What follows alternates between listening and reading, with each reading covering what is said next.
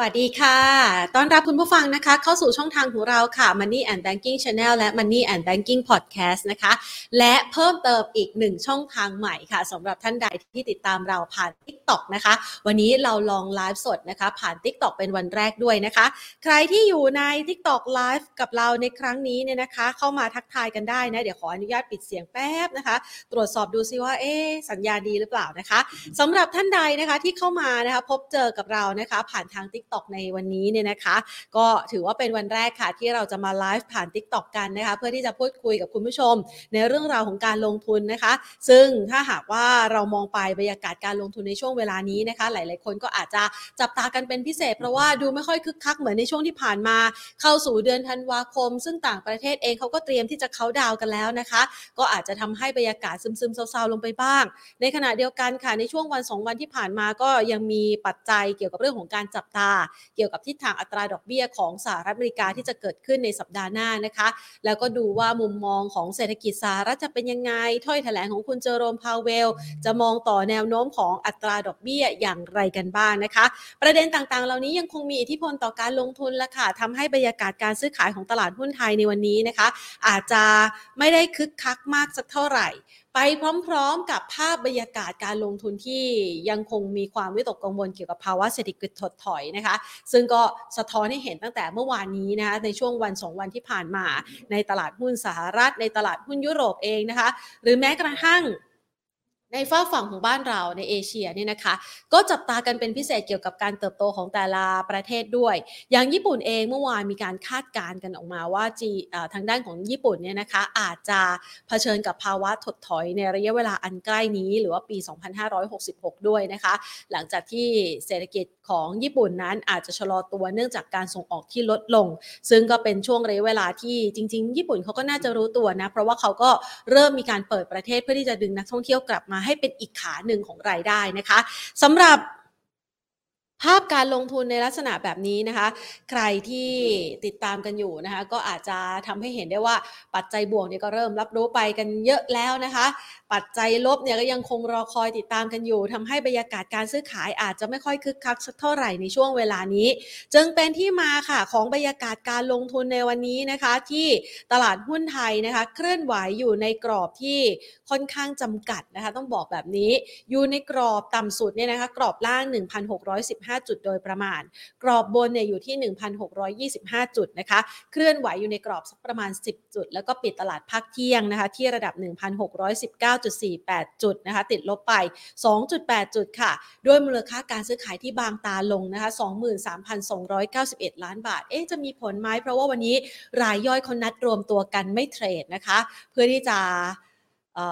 เขาเรียกว่าไม่เห็นด้วยกับกรณีของการขึ้นภาษีการซื้อขายหุ้นนะคะ ซึ่งก็ยังไม่ได้อนุมัตินะรอคณะกรรมการกฤษฎีกานะคะ ตรวจสอบแล้วก็ตัดสินกันก่อนนะคะ แล้วก็คาดหมายกันว่าน่าจะมีผลกันในสักประมาณปีหน้านะคะ แต่ภาพบรรยากาศเหล่านี้เนี่ยนะคะ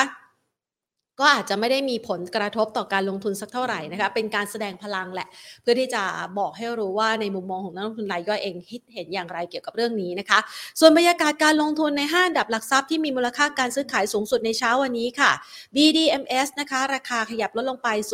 0.88%ปตท ปรับลดลง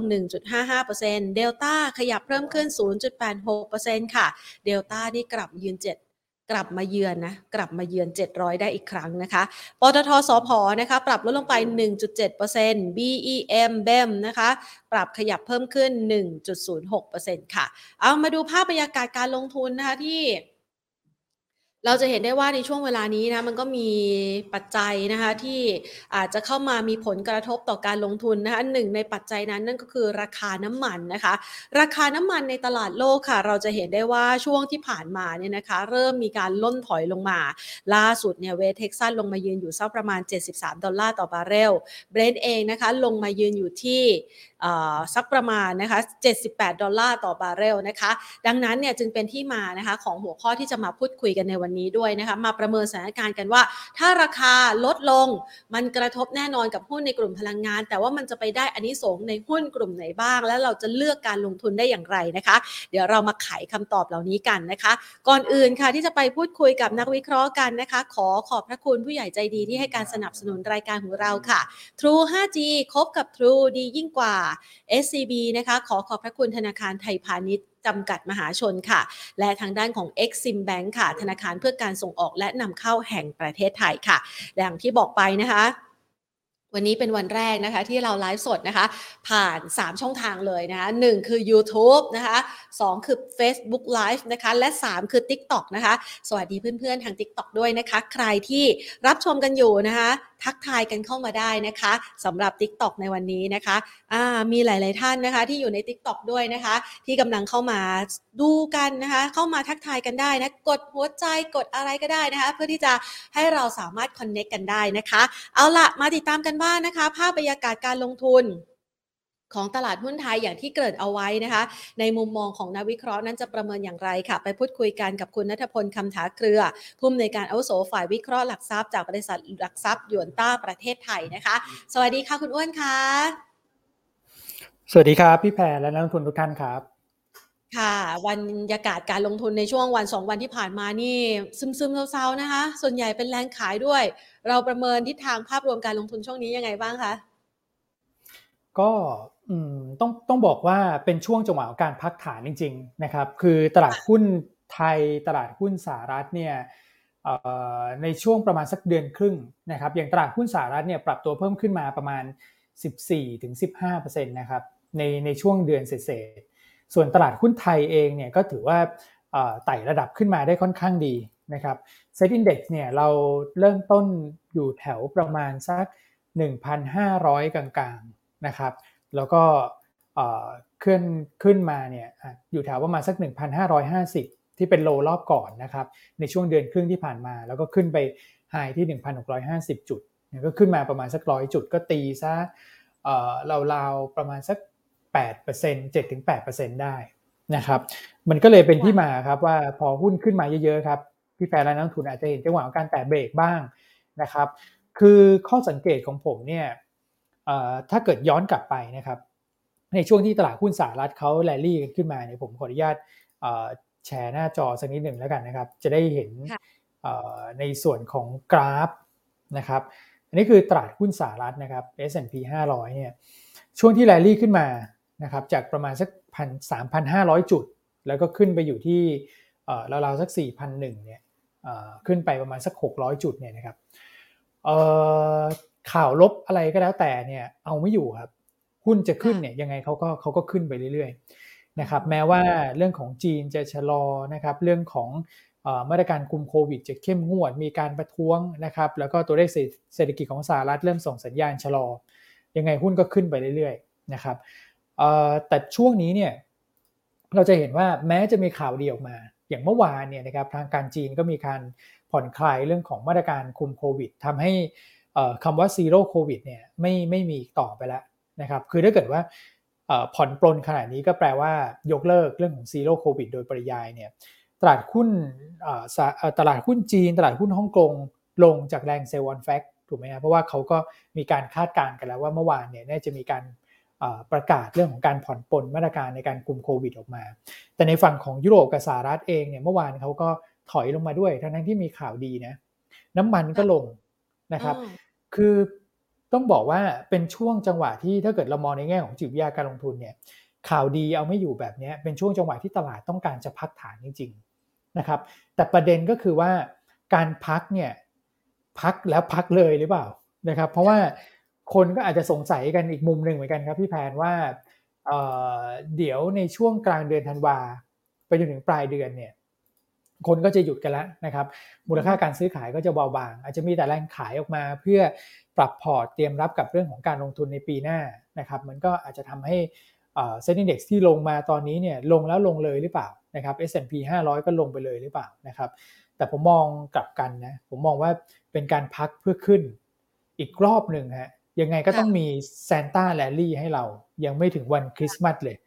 นะครับแสดงว่าปลายเดือนนี้แหละมันน่าจะมีใช่ไหมคะ ใช่นะครับอย่าเพิ่งไปด่วนสรุปครับ อะไรที่ยัง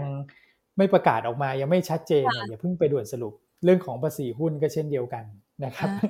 วนเดี๋ยวเดี๋ยวค่อยมาเล่าเรื่องนี้กันอีกทีนะใช่วันนี้เขานัดรวมตัวกันหยุดเทรด อาจจะเป็นเพราะอย่างนี้หรือเปล่ามูลค่าการซื้อขายวันนี้เลยเบาบาง แต่ถ้าเกิดย้อนไปครับพี่แผนคืออ่า ย้อนย้อนไปในช่วงก่อนที่เราจะหยุดยาวครับ เราก็จะมีค่าเกี่ยวค่าเกี่ยววันหยุดเหมือนกันนะมูลค่าการซื้อขายเนี่ย มันก็มันก็เบาบางนะครับ และเดี๋ยวเนี่ยเราก็จะมีวันหยุดวันจันทร์ด้วยนะผมก็บอกว่าต่อให้ไม่มีประเด็นเรื่องนี้นะครับ มูลค่าการซื้อขายก็อาจจะแผ่วลงอยู่แล้วนะครับ แต่ที่ผมบอกว่าการยุบย่อตรงนี้เนี่ยที่เราเห็นว่าเซ็นดิ้งเด็กลงมาโอ้จะลงมาแถว พันหกร้อยทุ่นๆอยู่แล้วเนี่ยวันนี้ลงมาโลหนึ่งพันหกร้อยสิบห้าจุดเนี่ยจริงๆแล้วเป็นแนวรับเหมือนกันนะครับ แล้วก็สัปดาห์หน้าเนี่ยคิดว่าน่าจะเห็นการฟื้นตัวขึ้นมาได้ทำไมนะครับ วันที่ 13 ธันวาคมสหรัฐจะมีการเปิดเผยตัวเลขเงินเฟ้อนะครับ ซึ่งตัวเลขเงินเฟ้อเนี่ยเป็นตัวเลขเงินเฟ้อเดือนพฤศจิกายนนะครับ แล้วฐานปีที่แล้วเนี่ยก็ค่อนข้างที่จะสูงนะครับ เราก็เลยคิดว่าเงินเฟอ้อที่จะประกาศออกมาเนี่ยน่าจะลดลงมาเรื่อยๆนะครับ รอบที่แล้วเนี่ยเงินเฟ้อเดือนตุลาอยู่ที่ 7.7%นะครับเงินเฟ้อเดือนพฤศจิกายนเนี่ยเขาคาดกันที่ 7.3 7.4%แล้วๆนั้นนะครับก็ถือว่าเป็นเทรนด์การพักฐานลงมาแล้วสำหรับเงินเฟ้อก็แปลว่าเงินเฟ้อของสหรัฐเนี่ยผ่านจุด peak ไปแล้วนั่นแหละนะครับพอเงินเฟ้อเนี่ยค่อยๆถอยลงมา อันนี้คือข่าวดีอันที่ 1 อันที่ 2 คือการประชุมเฟดรออยู่วันที่ 14 ธันวาคมนะครับ ก็อาจจะต้องเปิดสไลด์ตรงนี้สักนิดนึงนะครับว่าวันที่ 14 ธันวาคมเนี่ยสิ่งที่ตลาดรอดูกันอยู่ก็คือเรื่องของเนี่ยครับประมาณการทั้งตัวเลขเศรษฐกิจต่างๆ ประมาณการ GDP ประมาณการเงินเฟ้อประมาณการตัวเลขการว่างงาน อันนี้จะมีการปรับไหมนะครับ แน่นอนว่าดอกเบี้ยเนี่ยคงขึ้นระดับประมาณสัก 0.5%ไม่ต้องประมาณละแล้วขึ้นแน่ ๆ 0.5%ก็คือว่าลดลงกว่า 4 ครั้งที่ผ่านมาที่ขึ้น 0.75%นะครับในแง่ของบรรยากาศการลงทุนเนี่ยมันก็ควรจะผ่อนคลายนะครับ เพราะว่าการเร่งปรับขึ้นอัตราดอกเบี้ยเนี่ยเหมือนกับว่ากำลังจะผ่านจุดพีคไปแล้ว ในแง่ของอัตราการปรับขึ้นนะครับ ถ้าเกิดว่าเรามองภาพแบบนี้ อันนี้น่าจะเป็นข่าวดีอันที่2นะครับแต่ว่าอาจจะต้องดูนิดนึงว่าเขามีการปรับประมาณการในตัวของอัตราการว่างงานเนี่ยมากน้อยแค่ไหนนะครับ อัตราการว่างงานตรงนี้ครับ ปีนี้เราไม่ดูแล้วแหละสามจุดแปดนะครับ เราดูปีหน้าและปีถัดไปนู้นมากกว่า เขาทำไว้ที่สี่จุดสี่ถ้าตัวนี้ขึ้นมา เป็นเรื่องเหมือนกันนะครับ เป็นเรื่องก็คือคนจะกังวลเรื่องของ recession มากขึ้น แต่เป็นว่าไอ้คำว่าเป็นเรื่องของผมเนี่ย จะไปเกิดอีกทีหลังปีใหม่ครับ เพราะว่าการปรับขึ้นมา การปรับการว่างงานขึ้นมาตรงนี้เนี่ย พูดให้กลัวไปก่อนนะ แต่กำลังจะบอกว่าถ้าเฟดกังวลกับเรื่องของเศรษฐกิจ กังวลกับเรื่องของภาคแรงงานมากขึ้นเนี่ยนักลงทุนจะมั่นใจได้ระดับหนึ่งเลยนะครับว่าการปรับขึ้นอัตราดอกเบี้ยหลังจากนี้จะชะลอต่อเนื่องแล้วนะครับ อาจจะเป็นระดับแบบไม่ใช่แค่ 0.5%ที่จะขึ้นอาจจะเหลือแค่ 0.25%เนี่ยเป็นไปได้นะครับ การตีความในลักษณะแบบนั้นเนี่ยจะทำให้หุ้นขึ้นก่อนครับ แล้วเดี๋ยวคนค่อยมากังวลเกี่ยวกับเรื่องของ recession ค่อยมากังวลเกี่ยวกับเรื่องของอัตราการว่างงานที่จะพุ่งขึ้นอีกครั้งหนึ่งเมื่อใกล้ประกาศตัวเลขครับ ก็คือหลังปีใหม่ครับ หลังปีใหม่ก็จะมีการประกาศตัวเลขอัตราการว่างงานเดือนธันวาเขาค่อยมากังวลกันนะครับ ผมเลยเชื่อว่าการประชุมเฟดที่รอวันที่ 14 น่าจะเป็นอีกปัจจัยหนึ่งที่ทำให้หุ้นขึ้นนะครับ แล้ววันที่ 15 การประชุมธนาคารกลางอังกฤษกับยุโรปไม่ต้องดูหรอนะครับ คือถ้าเกิดว่า ผ่านการประชุมเฟดไปแล้วเนี่ยผมเชื่อว่าในส่วนของอังกฤษ BOE นะครับในส่วนของยุโรป ECB เนี่ยไม่มีนัยสำคัญนะครับเพราะว่าน้ำหนักอยู่ที่เฟดซึ่งผมก็ยังเชื่อว่าทั้งเรื่องของมุมมองทางเศรษฐกิจทั้งถ้อยแถลงที่ออกมาเนี่ยเฟดน่าจะปล่อยให้เกิดการแรลลี่สักรอบหนึ่งก่อนนะฮะเป็นแบบ Santa Claus rally คือไม่ค่อยมีใครอยากจะ ให้ข้อมูลที่เป็นลบในช่วงปลายปีที่เป็นเทศกาลเฉลิมฉลองนะโดยธรรมชาติจะเป็นแบบนั้นนะก็เลยมองว่าวันที่ 15จะไม่ได้มีความหมาย ก็ผ่าน 13 14 ไปเนี่ยวันที่ 15 ที่เราเปิดมาเนี่ยนะครับหุ้นน่าจะเล่นได้ดีนะแล้วก็วันที่ 16 มีการปรับน้ำหนัก FTSE ซึ่ง FTSE เนี่ย flow ก็ไม่ได้ไหลออกไปเหมือนตอนปรับ MSCI เมื่อวันที่ 30 พฤศจิกายนที่ผ่านมานะครับรอบนี้ฟุตซี่เนี่ยโฟลน่าจะเป็นไหลเข้ามานิดๆด้วยซ้ำนะครับก็เลยมองว่า หลังวันที่ 14 15 16 ต่างชาติเขากลับมาลุยแน่นอน จากที่เขาขายปรับพอร์ตไปเนี่ยเขาจะกลับมานะครับสรุปก็เลยมองว่าย่อนิดเดียวครับ ย่อเพื่อขึ้นต่อนะฮะแล้วก็กรอบเนี่ยด้านล่างเราก็มองแถวเนี้ยครับประมาณสัก 1610 1620 ที่เป็นแนวรับนะครับ ส่วนแนวต้านก็ 1640 1650 ตามลำดับครับผมค่ะ ก็คือย่อเพื่อขึ้นต่อแต่ว่าก็ยังไม่ได้ขึ้นแรงจนกระทั่งนักลงทุน เรียกว่าช็อปปลายปีไม่ทันใช่ไหมคะ คือบางคนบอกว่าคำว่าย่อเพื่อขึ้นต่อ ต่อแค่ไหนอะ่ะ ไปได้ไกลไหมพันเจ็ดนี่จะไปถึงไหมสิ้นปีนี้ คุณอ้วนมองไงคะ ไม่ไกลครับ ก็คือถ้าเกิดสิ้นปีนี้แม้ว่าเราจะทำเป้าดัชนีไว้ 1690 นะครับ แต่เรามองว่าไปไม่ถึงครับ เพราะอะไรเพราะว่าคือหลังจากที่ หลังจากผ่านการประชุมเฟดไปแล้วเนี่ยจะมีช่วงเวลาให้เทรดกันแป๊บเดียวครับ ต่างชาติก็อาจจะมีการปรับพอร์ตเพิ่มน้ำหนัก การลงทุนในไทยเสร็จปุ๊บพอไปปลายสัปดาห์วันที่ 22 23เนี่ยเขาก็จะหยุดกันแล้วนะครับเพราะว่าเป็นช่วงคริสต์มาสแล้วใครจะมาดันหุ้นไทยต่อ เพราะว่าปีนี้ต่างชาติสัดส่วนเขาเยอะครับ ประมาณสัก 47%ของมูลค่าการซื้อขายรวมนะถ้าเกิดต่างชาติเขาแตะเบรก เราขึ้นแรงไม่ได้แน่นอนนะครับ แล้วถามว่าเงิน S S F จะเข้ามาปลายปีน่าจะมาช่วยดันได้นะครับ เอ่อเท่าที่เรา track ข้อมูล S S F เนี่ยเริ่มใช้มาแล้ว 2 ปีนะครับปรากฏว่าเม็ดเงินที่เข้ากองทุน S S F ที่จะเข้ามาดันหุ้นเนี่ยปีหนึ่งตกอยู่ประมาณสักสองถึงสามพันกว่าล้านแค่นั้นเองครับน้อยมาก เมื่อเทียบกับตอน LTF เนี่ยปีหนึ่งเข้ามาแบบหลัก 20,000 ล้านโดยเฉลี่ยนะฮะแล้วหายไปไหนล่ะก็คือ SSF เนี่ยเงื่อนไขมันเข้มงวดกว่าเดิมครับจาก LTF ที่ถือ 7 ปีนะครับ SSF ต้องถือ 10 ปี และก็ต้องนับแบบวันชนวันด้วยนะครับ ก็คือ 10 ปีจริงๆอะไม่ได้แบบนับแบบตามปฏิทินเหมือนที่เคยนับกันก่อนหน้านั้นนะครับ ที่แบบ LTF 7 ปีจริง ๆ ซื้อแบบ 5 ปีกับอีก 2-3 อาทิตย์ก็คือครบ 7 ปีแล้วอะไรเงี้ยนะครับ แต่นี่คือต้อง 10 ปีนะครับ แล้วไม่จำกัดแค่หุ้นไทยนะฮะสามารถซื้อ asset class อื่นได้ด้วย มันก็เลยทำให้เงินที่จะไหลเข้ามาดันหุ้นไทยเนี่ยไม่เยอะนะครับ ผมเลยมองว่าถ้าแบบนี้เนี่ยแรงดันที่จะทำให้เซ็น s e t i n d e x ขึ้นไป 1690 ถึง 1,700 ปลายปียาก มีเงื่อนไขเดียวครับที่จะไปถึง คือยุบสภาเลือกตั้งครับอ๋อเป็นไปได้ยากจากสถานการณ์แล้วเป็นไปได้ยาก ก็ตอบยากนะครับพี่แฟนตอบยากเหมือนกัน เพราะว่าเรื่องของการเมืองตอนนี้เนี่ย ถ้าเกิดถามอารมณ์ที่ติดตามข่าวเรื่องการเมืองนะตอนนี้นึกว่ามีการเลือกตั้งแล้วนะแต่ว่าตั้งแบบ คนนู้นคนนี้แคนดิเดตนะ เห็นชัดขึ้นนะใช่ใช่อารมณ์แบบการเลือกตั้งมาแหละอันที่สองก็คือ ถ้าพี่แพนสังเกตดูนะครับนักลงทุนสังเกตดูว่ามาตรการช่วยเหลือกลุ่มเปราะบางที่เขาออกมาครับอย่างเช่นเรื่องของราคาค่าไฟแล้วกันช่วยค่าไฟอย่างเงี้ยเขาช่วยถึงเดือนเมษานะครับพี่แพนช่วยถึงเดือนเมษานะครับแล้วจะบอกว่าเลือกตั้งเจ็ดพฤษภาเนี่ยน่าช้าไปครับ มาตรการยังไม่มาตรการไม่ครอบคลุม ผมก็เลยมองว่ายังไงก็มีโอกาสที่จะเกิดขึ้นเร็วกว่าวันที่เจ็ดพฤษภาแน่นอนแล้วแล้วก็ควรจะเกิดก่อนเดือนเมษาด้วยนะเพราะว่าเป็นเดือนร้อน เราเคยทำสถิตินะครับ ว่าการเลือกตั้งเนี่ยห้าสิบเปอร์เซ็นคือมักจะเลือกตั้งไม่เกินไตรมาสหนึ่งครับ เราเคยทำสถิตินะครับ อันนี้คือสถิติการต้องบอกว่าเป็นประเพณีปฏิบัติของการเลือกตั้งไทยแล้วกัน มักจะเลือกให้จบในช่วงไตรมาสหนึ่ง นะครับแล้วก็จัดตั้งรัฐบาลในช่วงไตรมาสสองเพราะอะไรเพราะว่าเขาจะได้ใช้งบประมาณใหม่ ในช่วงไตรมาสสามไตรมาสสี่ครับไตรไตรมาสสี่ไตรมาสสี่ของปีปฏิทิน ปีปฏิทินคือไตรมาสหนึ่งของงบประมาณใหม่ครับค่ะอันนี้คือก็เลยมองว่าโอกาสเนี่ยเป็นไปได้เหมือนกัน แม้ว่าเราอาจจะคาดหวังยากนิดนึง แต่เป็นเงื่อนไขเดียวนะที่ผมมองว่าถ้าเกิดจะไปแบบพันเจ็ดปลายปลายเอ่อพันหกปลายปลายถึงพันเจ็ด มีเรื่องนี้จะทำให้เกิด election rally เร็วขึ้นครับผมนะคะก็อาจจะ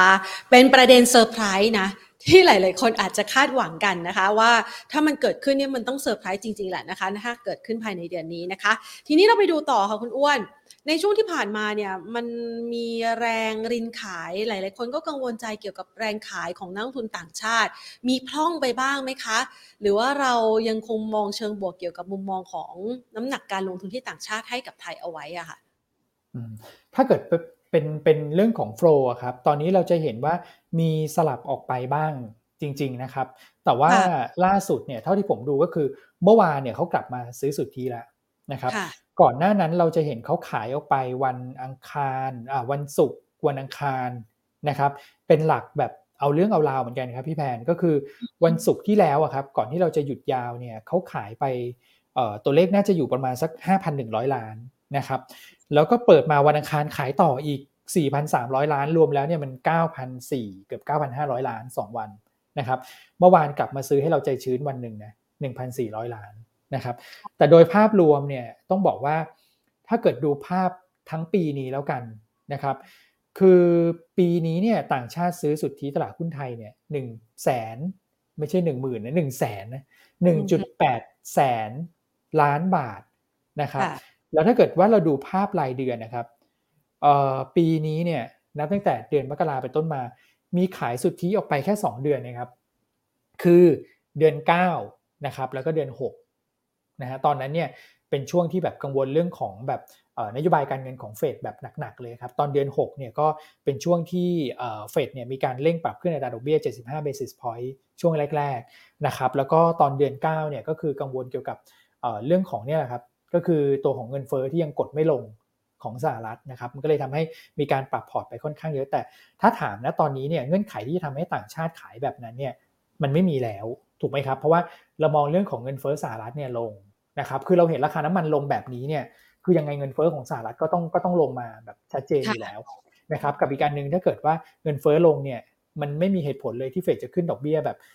เร็วๆแรงๆนะครับ เพราะฉะนั้นเงื่อนไขที่จะทำให้ต่างชาติขายเนี่ย ผมคิดว่าขายหนักๆแบบนั้นเนี่ยไม่ไม่ไม่เกิดขึ้นนะครับ การขายที่เกิดขึ้นในช่วงนี้เนี่ยผมคิดว่าหนึ่งก็คือประเทศไทยเนี่ยมีวันหยุดยาวแบบ2ขยักอะครับ ก็คือหยุด หยุดติดกัน 3 วันเนี่ยสสัปดาห์นะครับแล้วก็มันไม่ได้มีปัจจัยใหม่ด้วย เขาก็อาจจะขายเพื่อลดความเสี่ยงนะครับเพราะว่าก่อนหน้านั้นเนี่ยถ้าเกิดเราดูภาพนะครับเดือนพฤศจิกายนเนี่ยเขาซื้อมา 3 1 0 0 0นะครับถือว่าซื้อเร็วมากซื้อเยอะมากนะครับก็อาจจะมีการขายลดความเสี่ยงไปบ้าง แต่ว่าข้อสังเกตการขายครับถ้าขายแล้วขายทุกตลาดเลยเนี่ยโอเคโฟไปแล้วนะครับแต่รอบนี้ขายปุ๊บเขาไปซื้อตราสารหนี้ แล้วตราสารหนี้เนี่ยซื้อหลักแบบเป็นหมื่นล้านนะครับ ต่อวันถือว่าถือว่าเยอะสำหรับผมเลยนะก็แปลว่าเงินที่ออกจากหุ้นไม่ได้ออกไปไหน ไปอยู่ที่ตราสารหนี้ และข้อสังเกตเวลานักลงทุนจะติดตาม flow ครับอาจจะดูเรื่องของค่าเงินบาทประกอบนะฮะถ้าเกิดค่าเงินเนี่ยเคลื่อนไหวแบบ outperform อย่างตอนนี้ outperform นะครับถ้าเกิดว่านักทุนดูกราฟเนี่ยอาจจะแชร์แชร์นิดนึงนะครับมาเร็วมากเลยนะใช่ครับคือ เงินบาทเนี่ยตอนแรกอ่อนไปที่สามสิบห้าจุดหนึ่งแล้วพอเมื่อวานเราประกาศเงินเฟ้อเนี่ย ตัวเลขสวยนะห้าห้าห้าเลยนะได้เป็นเสียงหัวล้อเลยใช่ก็ตลาดคาด 5.8 ออกมา 5.55 เนี่ยนะครับเมื่อวานก็เลยทำให้ต่างชาติกลับมาซื้อสุทธิพันสี่แต่ว่าเงินบาทเนี่ยแข็งค่าขึ้นชัดเจนครับ คือดอลลาร์เนี่ยไม่ไม่ได้อ่อนลงมาเยอะนะครับ ถ้าเกิดดูจากกราฟ แต่ว่าเงินบาทเนี่ยแข็งจาก 35.1 นะครับ ลงมาอยู่ที่ 34.7 นะครับ อันนี้เป็น indicator ที่แบบเราไว้ติดตาม flow ได้นะครับ ย้อนไปอีกทีหนึ่งก็คือเวลาดูเขาขายเนี่ยเขาขายทุกตลาดไหม อันนี้ไม่ใช่ อันนี้คือซื้อตราสารหนี้เยอะด้วยก็แปลว่าขายหุ้นพักแป๊บเดียวนะครับ แล้วก็เอามาแบบโปะในตราสารหนี้ไว้ก่อนก็คือมาพักกับตราสารหนี้นี่แหละ กับอันที่ 2 ก็คือดูค่าเงินนะครับ ถ้าเกิดค่าเงินเราเคลื่อนไหวเอาพอฟอร์มภูมิภาค อันนี้แปลว่าต่างชาติยังอยู่กับเราแน่นอนนะครับ ผมก็คิดว่าเขาขายแบบ ช่วงสั้นครับแล้วก็สัปดาห์หน้าถ้าเกิดมีความชัดเจนเรื่องของเงินเฟ้อสหรัฐ แล้วก็การประชุมเฟดผมเชื่อว่าไอ้ส่วนที่ขายไปอะเขาจะคืนกลับมา อย่างน้อยๆเราก็ต้องเห็นตัวเลขแบบหลักหมื่นล้านที่เขาแบบขายไปในช่วงปลายสัปดาห์ที่แล้วต่อเนื่องต้นสัปดาห์นี้นะครับยังไงก็ต้องเอาตรงนั้นกลับมาก่อนนะครับแล้วหลังจากนั้นจะเดินหน้าเร็วขึ้นไหมในการซื้อสุทธิเนี่ยผมคิดว่าเป็นไปได้นะนะครับเพราะว่าดูโทนเรื่องของเงินเฟ้อเรา เงินเฟ้อเราเนี่ยหัวทิ่มเลยครับใช้คำนี้ก็ได้ ประเทศอื่นเนี่ยอาจจะทรงในระดับสูงหรือค่อย ๆ ลง แต่ของเราเนี่ยหัวทิ่มลงมา เราเจอพีคแล้วเราขึ้นไปพีคที่ประมาณสัก8%นะครับอันที่ 2 ก็คือดุลบัญชีเดินสะพัดของเราเป็นบวก เราเห็นตัวเลขนักท่องเที่ยวเข้ามาล่าสุดเดือนพฤศจิกายนที่เพิ่งรายงานเนี่ยล้านเจ็ดนะครับเดือนตุลาล้านสี่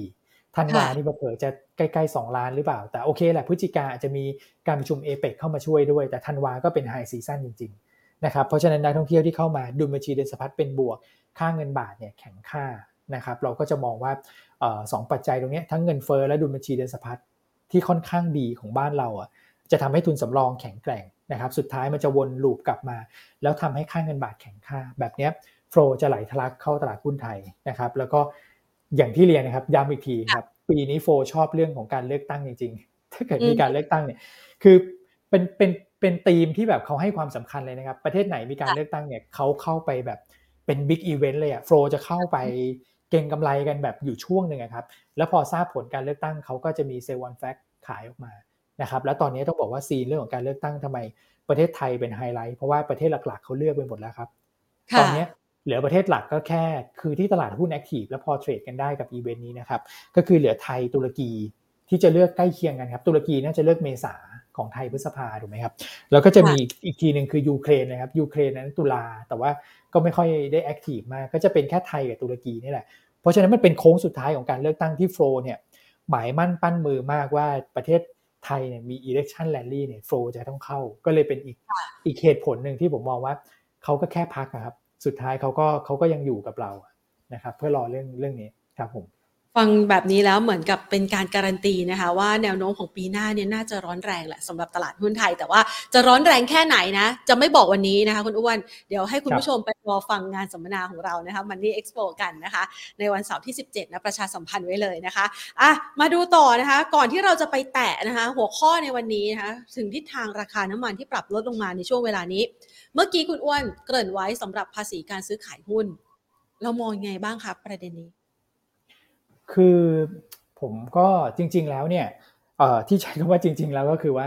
ตามกลไกก็อาจจะจำเป็นต้องเก็บก็ได้นะครับ เพราะว่าคือในการเพิ่มรายได้กับรัฐบาลนะครับ มันก็เหมือนเราขายของเหมือนกันนะครับพี่แพนคือถ้าเกิดว่าเราขายแบบของเดิมๆรายได้ก็ก็เท่าเดิมครับ แต่ถ้าเกิดเราขายของใหม่ๆ เราหาแหล่งรายได้ใหม่ ๆ เข้ามา มันก็จะเป็นส่วนที่ทำให้รายได้เนี่ยมันเพิ่มนะครับ แต่ผม คิดว่านะครับคือจังหวะจากโคลนอาจจะไม่เหมาะสมนะฮะคือถ้าเขาจัดเก็บในช่วงที่แบบมูลค่าการซื้อขายสูงอะอย่างก่อนหน้านี้วันหนึ่งเจ็ดแปดหมื่นล้านเจ็ดแปดหมื่นล้านไปเก็บช่วงนั้นเนี่ยผมคิดว่าคนก็อาจจะแบบยังไม่ได้รู้สึกเท่านี้ คือตอนนี้มันจะมีแบบอารมณ์ร่วมค่อนข้างเยอะว่า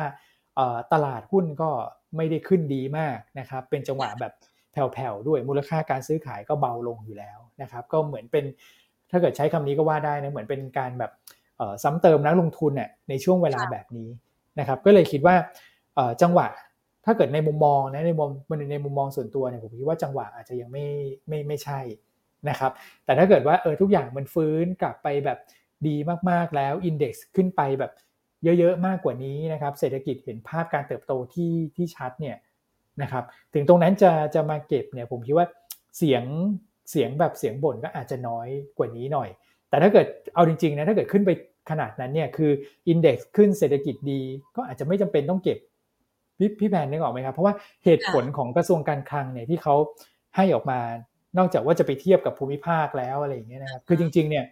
มันก็ไปเทียบได้ครับ เทียบกับภูมิภาคเทียบได้นะครับ แต่ว่าโครงสร้างตลาดทุนโครงสร้างเศรษฐกิจไม่เหมือนกันนะโครงสร้างตลาดทุนไม่เหมือนกันเพราะว่า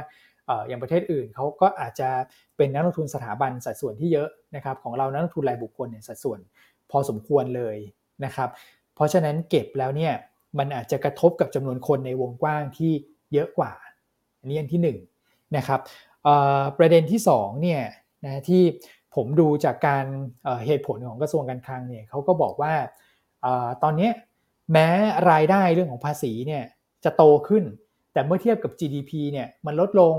จากที่เคยอยู่ประมาณสัก 18%ของ GDP ลงไปเหลือ 14 แล้วตอนนี้ 16 แต่มันก็ต้องลดลงไหมอะครับ เพราะว่ามันเจอเรื่องของสถานการณ์โควิดนะครับรอรอให้เศรษฐกิจเนี่ยเกินโควิดไปก่อน แล้วถ้าเกิดไม่กลับไปที่เดิมอะค่อยเก็บ นึกออกไหมครับ อันนี้คือตักกาแบบตัวเลขปกติเลยครับว่า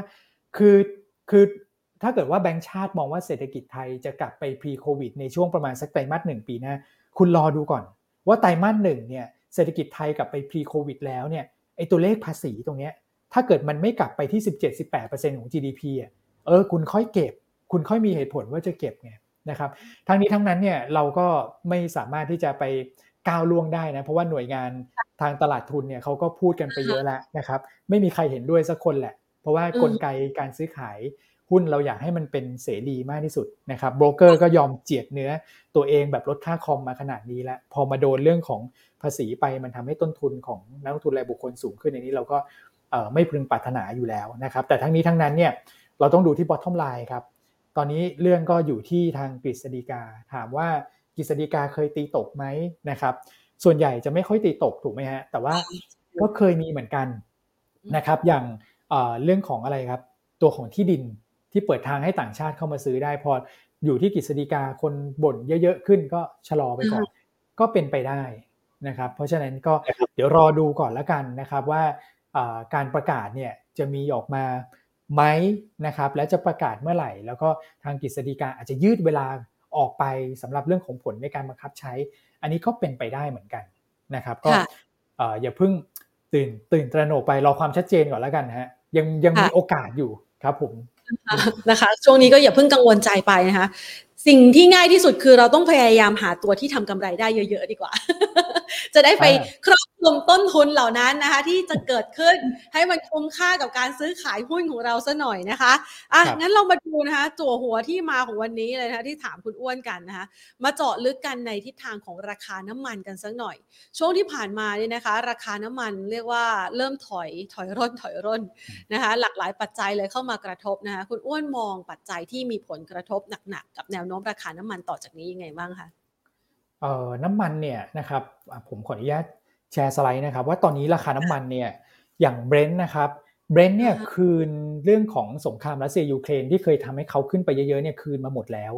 นะครับตอนนั้นอย่าง Brent เนี่ยเขาก็ขึ้นจากเลเวลประมาณสัก 77 เหรียญนะฮะขึ้นไปอยู่ประมาณสัก 140 เหรียญเขาคืนมาหมดแล้วนะครับสาเหตุที่คืนมาเนี่ยก็คือเรื่องของสงครามจำกัดวงครับไม่ได้ขยายวงกว้าง แล้วก็มั่นใจแล้วว่าคงไม่ได้ขยายวงกว้างแน่ๆนะครับ อันที่ 2 ก็คือกังวลเรื่องของ recession นะครับเรื่องของการชะลอตัวทางการเติบโตทางเศรษฐกิจนะฮะอย่างภาพในตรงนี้นะครับเราก็จะเห็นว่า GDP ของสหรัฐปีหน้าโตแค่ 1 ของยุโรปเนี่ย 0.5 บางประเทศติดลบนะอย่างเช่นเยอรมันอย่างเช่นอิตาลีเนี่ย IMF คาดติดลบเลยปีหน้าแปลว่า recession แล้วนะครับในฝั่งของเอเชีย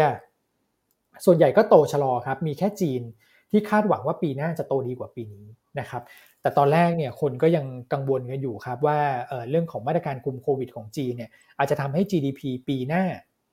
โตได้ไม่ดีเหมือนที่คาดการไว้ก็เป็นไปได้นะครับแต่ล่าสุดเขาผ่อนปลนไปแล้ว เพราะฉะนั้นเนี่ยคาดหวังได้แล้วนะครับอันนี้คือเรื่องที่2ครับก็คือเรื่องของรัสเซียยูเครนโอเคจบแล้วนะครับเรื่องที่ 2 ก็จะเป็นเรื่องนี้นะครับเรื่อง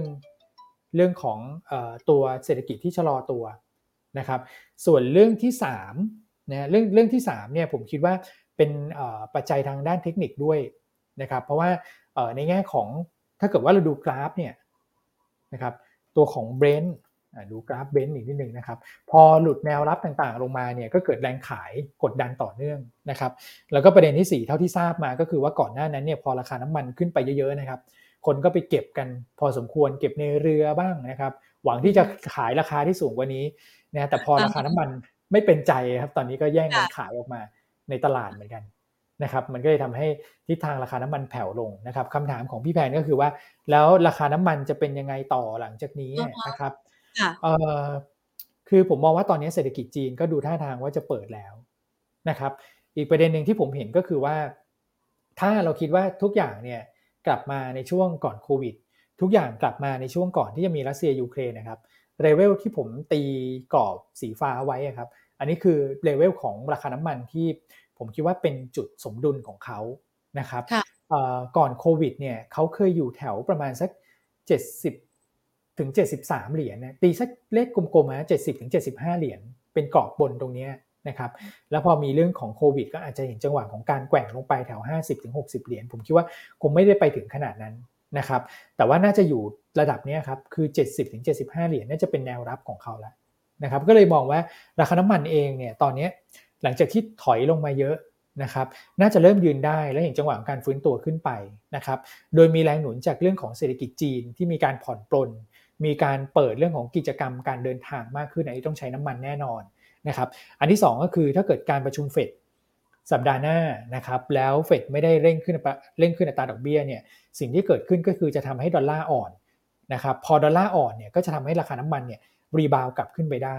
นะครับผมก็เลยมองว่าราคาน้ำมันที่เราเห็นพักตัวตรงนี้ครับอาจจะกดดันกลุ่มพลังงานต้นน้ำไม่ว่าจะเป็นปตทสพหรือโรงกลั่นอยู่บ้างนะครับ แต่น่าจะเห็นการฟื้นตัวกลับขึ้นมาในช่วงสัปดาห์หน้า หลังจากผ่านการประชุมเฟดไปแล้วนะครับเรามองกรอบถ้าเกิดเด้งกลับขึ้นมาครับพี่แพนกรอบด้านล่างเมื่อสักครู่ให้ไป 70-75 เหรียญอย่างเบรนท์นะครับถ้าเกิดว่าเป็นกรอบในในส่วนของด้านบนเนี่ยก็อาจจะได้เห็นแถวประมาณสัก 80 ถึง 85 เหรียญราวๆนี้ครับผม80ถึง85 เหรียญก็ถือว่าราคาก็ค่อนข้างจะอยู่ในกรอบที่ค่อนข้างดูดีเลยทีเดียวนะคะ ดังนั้นหุ้นในกลุ่มพลังงานมันก็ยังไม่หมดโอกาสใช่ไหมคะ คุณอ้วนมองยังไงคะสำหรับตัวที่มันลงมารับกับข่าวน้ำมันที่ลดลงไปเนี่ย มันมีตัวไหนเด่นๆบ้างคะถ้าเป็นตัวที่ลงมาฟักงานก่อนค่ะ ถ้าถ้าเป็นตัวที่ลงมาแบบเยอะๆนะครับ ก็จะมีอย่างตัวของปตทสพนะครับ รอบนี้ก็ถือว่ามีการพักฐานลงมาค่อนข้างเยอะนะครับอันนี้คือตัวตรงเลยครับ ถ้าเกิดเราจะลุ้นเรื่องของราคาน้ำมันตรงๆนะครับ ก็คือ support แนวรับเนี่ยร้อยเจ็ดสิบมีจุดถอยนิดนึงแล้วกันนะครับ ถ้าเกิดหลุด 165 ก็คือ stop loss ไปนะครับ แต่ถ้าเกิดไม่หลุดเนี่ยก็ซื้อถือนะครับ เพื่อลุ้นการประชุมเฟดในช่วงกลางสัปดาห์หน้าได้ กับอีกตัวหนึ่งคือเอสโซครับเอสโซก็เป็นอีกอีก อีกหุ้นหนึ่งที่ลงมาแรงเหมือนกันในรอบนี้นะครับคือลงจาก 15 ตอนนี้เหลือประมาณแบบ 11 แล้วอะนะครับ ก็แนวรับก็อยู่แถวนี้เลยครับ แถวประมาณสักเอ่อ11 บาท 30 11 บาท 50 ที่เป็นเส้นค่าเฉลี่ย 200 วันนะครับก็มีลุ้นเด้งได้นะ แต่ว่าเผื่อนิดนึงแล้วกันถ้าเกิดหลุด 11 บาทลงมาก็ต้อง stop loss นะครับสำหรับตัวของเอสโซครับผม อันนี้สองตัวนี้นี่เล่นทำกำไรในกรอบใช่ไหมคะ เพราะว่ามันโอกาสจะไปหวือหวาเหมือนช่วงราคาน้ำมันร้อนแรงนี่ มันปิดโอกาสนั้นไปแล้วหรือยังคะผมว่าปิดแล้วนะครับ เพราะว่าอย่างนี้ครับพี่แมนคือถึงแม้ว่าเออเราคิดในเรื่องของราคาน้ำมันเนี่ยน่าจะเห็นการฟื้นตัวขึ้นมาจากเรื่องของจีนที่เปิดกิจกรรมทางเศรษฐกิจนะครับ แต่ปีหน้าเนี่ยจีนก็คือเป็นส่วนหนึ่งของโลกนะครับประมาณสักหนึ่งส่วนสามเปอร์เซ็นของ GDP โลกเนี่ยแต่อีกสองส่วนสามเขา recession นะครับครับเพราะฉะนั้นเนี่ยโอกาสที่น้ำมันจะคือคนหนึ่งก็ซื้ออีกคนหนึ่งก็แบบฉันซื้อไม่ไหวแล้วฉัน recession เนี่ย ก็เหมือนจีนซื้ออยู่คนเดียวนะครับ โอกาสที่น้ำมันจะขึ้นไปแรงๆกลับไปร้อยสิบร้อยี่สิบเหรียญเนี่ยอันนี้แบบเป็นไปได้ยากมากๆนะครับ แต่ตอนนี้เราก็มองว่าลงมาลึกมีเด้งเด้งขึ้นก่อนอย่างเงี้ยโอเคเป็นไปได้นะครับ ก็เออผมผมให้กรอบเบรนท์เนี่ยอาจจะเคลื่อนไปนิดนึงครับก็คือเมื่อสักครู่ให้ 80ถึง85 จริง ๆ แล้วเนี่ยกรอบน่าจะอยู่ที่ 85ถึง90 ที่เป็นกรอบบนนะครับ ส่วนกรอบล่างก็คือ 70ถึง75 ครับครับ ก็เอาไว้ให้คุณผู้ชมได้เปรียบเทียบนะคะพร้อมกับเป็นหลักเขาเรียกว่าเป็น benchmark เอาไว้ดูในกลุ่มพลังงานของบ้านเราด้วยนะคะ ทีนี้อะก่อนที่เราจะเข้าไปกลุ่มที่ได้อานิสงส์จากราคาน้ำมันลดนะคะหรือว่า anti commodity เนี่ยนะคะ คุณผู้ชมก็ถามเข้ามาบอกว่าอย่างกรณีปตทเนี่ยเขาบอกว่าเขาสวิตออกมาแล้วเพราะว่าราคาไม่ค่อยไปสักเท่าไหร่ แถมยังย่อตัวลงมาด้วย เรามองปตทตัวแม่ยังไงบ้างคะ คือปตทเนี่ยมีประเด็นดราม่าเฉพาะตัวเหมือนกันนะครับ หลังจากที่ทางภาครัฐก็ขอให้ให้ปตทเนี่ยเป็นคนช่วยช่วยช่วยตรึงด้วยนะครับ ถ้าเกิดว่ามีการอนุมัติเรื่องของการตรึงค่าไฟให้กับกลุ่มเปราะบางออกมา ก็คือช่วยช่วยเหลือเรื่องของราคาแก๊สเนี่ยแหละนะครับก็เลยทำให้ราคาหุ้นปตทเนี่ยถอยลงมาคือตอนที่ขึ้นเนี่ยก็ไม่ได้ประโยชน์จากตอนที่น้ำมันขึ้นกับเขานะครับคือขึ้นไปนิดเดียวเองนะครับ แต่ตอนที่ลงเนี่ยลงสลุดโลเลยนะครับ ก็ เลยมองว่าจริงๆเออคือราคาตรงนี้ถือว่าค่อนข้างที่จะต่ำแล้วนะครับสำหรับตัวของปตทเนี่ยผมคิดว่าเออบริเวณแบบ 30 ต้นๆเนี่ยคือถ้าเกิดว่าจะซื้อลุ้นเด้งก็ได้นะแต่ต้องบอกว่าโครงสร้างราคาเนี่ยเสียไปพอสมควรนะครับถ้าจะเล่นลุ้นเด้งเนี่ยเราเราเล่นแค่ตามกรอบเออเป็นแบบ parallel down ten channel ก็คือกรอบขาลงแค่นั้นเองนะครับคือถ้าเกิดตีกรอบตรงนี้ครับจะเห็นว่ามันอยู่ แนวรับด้านล่างที่ที่มีลุ้นเด้งมาดีนะครับเล่นลุ้นเด้ง สมมุติว่าเราซื้อที่บริเวณ 32 บาทนะครับขึ้นไปก็อาจจะลุ้นแถวประมาณสัก 34 35 ตรงนี้ก่อนนะครับก็แต่ดูแล้วมันคือถ้าเกิดขึ้นไป 3 4 3 5 ผมว่าก็ผ่านยากเหมือนกันเพราะว่ามีแนวเส้นกดตรงนี้ อาจจะต้องใช้เวลานิดหนึ่งในการที่จะไต่ระดับขึ้นไปนะตอนนี้คงจะเน้นเป็นแบบเทรดดิ้งระยะสั้นนะครับ อืม ค่ะนะคะงั้นเราขยับไปหาตัวที่น่าจะมีโอกาสบ้างดีกว่านะคะ หลังจากที่ก่อนหน้านี้ราคาน้ำมันนี่โหร้อนแรงมากมาในช่วงเวลานี้ไต่ลงมาเรื่อยๆนะคะกำลังจะกลับเข้าสู่กรอบสมดุลแล้วนะคะ หุ้นในกลุ่ม anti commodity นี่เราประเมินยังไงบ้างคะ ต่อจากนี้มันน่าสนใจมากน้อยแค่ไหนคะผมว่าน่าสนใจนะครับ คือน้ำมันเนี่ยระยะสั้นอาจจะมีเด้งสลับขึ้นไปบ้างนะครับ แต่คือเป็นการเด้งแบบในเชิงของ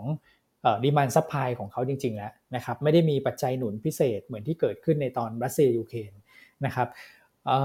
ถ้าอย่างนั้นแล้วเนี่ยโอกาสที่น้ำมันจะขึ้นไปแรงๆครับแล้วไปกดดันเรื่องของต้นทุนในการผลิตเนี่ยผมคิดว่าก็จะน้อยลงนะครับขอแค่นี้ครับบริษัทพวกภาคอุตสาหกรรมภาคการผลิตเนี่ยเขาก็น่าจะวางแผนเรื่องของการบริหารต้นทุนได้ดีขึ้นนะครับ ผลประกอบการก็น่าจะเห็นการแบบเทอร์นาลาวกลับมาได้ ก่อนหน้านั้นเขาโดนกดดันเยอะครับ กลุ่มเหล่านี้ได้แก่อะไรบ้างนะครับ เราไล่เรียงกันไปเลย ใครโดนกดดันเยอะ เราให้ขึ้นมาเป็นหัวตารางเลยนะครับ ก็คือโรงไฟฟ้านะครับค่อยๆขึ้นช่วงที่ผ่าน แต่มันก็มีจังหวะขึ้นเหมือนกันนะโรงไฟฟ้านะหมดตอนนี้ก็ขึ้นมารอแล้วเหมือนกันนะครับคือโรงไฟฟ้าเนี่ยต้องแยกเป็น 2สส่วนนะโรงไฟฟ้า SPP ที่เราเรียกกันว่าแบบโรงไฟฟ้าขนาดกลางขนาดเล็กนะครับ ซึ่งโรงไฟฟ้านี้เนี่ยก็จะขายไฟฟ้าให้กับ ภาคบริษัทพวกเอกชนต่างๆนะครับขายให้กับนิคมอุตสาหกรรมนะพวกภาคการผลิต ซึ่งการขายเนี่ยการคำนวณราคาค่าไฟเนี่ยเขาผูกกับตัวของค่า FT พอ FT ไม่ขึ้นแต่ต้นทุนขึ้นเนี่ยทำให้เขาต้องรับภาระไปก่อนนะครับเพราะว่าโรงไฟฟ้าเนี่ยปล่อยให้หยุดไม่ได้นะครับอันนี้เรื่องใหญ่แก๊สมาแพงแค่ไหนก็ต้องก็ต้องยัดเข้าโรงไฟฟ้าไป ปรากฏว่าผลประกอบการเนี่ยขาดทุนเละเทะเลยนะครับแต่ตอนนี้เนี่ยเราเริ่มเห็นอะไรครับค่า FT ขยับขึ้น ไตรมาสสี่จะเป็นช่วงที่ค่า FT ขยับขึ้นแบบเต็มไตรมาสไตรมาสสามได้แค่เดือนกันยาเดือนเดียวนะครับอันที่ 2 ก็คือเรื่องของราคาแก๊สธรรมชาติเนี่ยปรับตัวลงจริง ๆ แม้ว่ายังไม่กลับเข้าสู่จุดที่ดีที่สุดนะครับคือกลับลงมาสักครึ่งทางนะครับของที่ขึ้นโอเกินครึ่งทางแล้วน่าจะประมาณสักเกือบ 80%แล้วนะครับเหลือ 20%จะกลับเข้าสู่ที่เดิม แต่ก็โอเคครับก็ถือว่าราคาน้ำราคาแก๊สธรรมชาติเนี่ยลงมาเร็วนะครับไตรมาสสี่เราจะเริ่มเห็นการฟื้นตัวขึ้นมาแล้ว เพราะว่ารายได้เพิ่มต้นทุนลดแต่ปีหน้าเนี่ยจะเป็นการแบบผลประกอบการจะกลับมาแบบเต็มปีครับเพราะค่า FT ยังไม่หยุดแค่นี้ปีหน้าเผลอๆจะขึ้นเอาอีกถูกไหมฮะเพราะว่าตอนนี้ค่าไฟ 4.7 เขาบอกอาจจะเห็นเลข 5 แล้ว เนื่องจากว่าคำนวณตามสูตรแล้วมันต้องขึ้นนะครับอีกด้านหนึ่งก็คือเรื่องของราคาแก๊สก็จะนิ่ง ปีหน้าเนี่ยเผลอๆจะนิ่งแล้วก็เทนก็จะลงทั้งปีด้วย เพราะฉะนั้นเนี่ยกลุ่มโรงไฟฟ้าเนี่ยจะเป็นกลุ่มที่เด่นทั้งในแง่ของผลประกอบการ ทั้งในแง่อะไรครับ เรื่องของยิวด้วยครับ คือก่อนหน้านี้บอลยิวที่ขึ้นกลุ่มโรงไฟฟ้าก็โดนกดดันนะครับ เพราะว่าโรงไฟฟ้าเนี่ยเวลาเราประเมินมูลค่าครับ เนื่องจากว่าเราเห็นแคสโฟเขาตลอดจน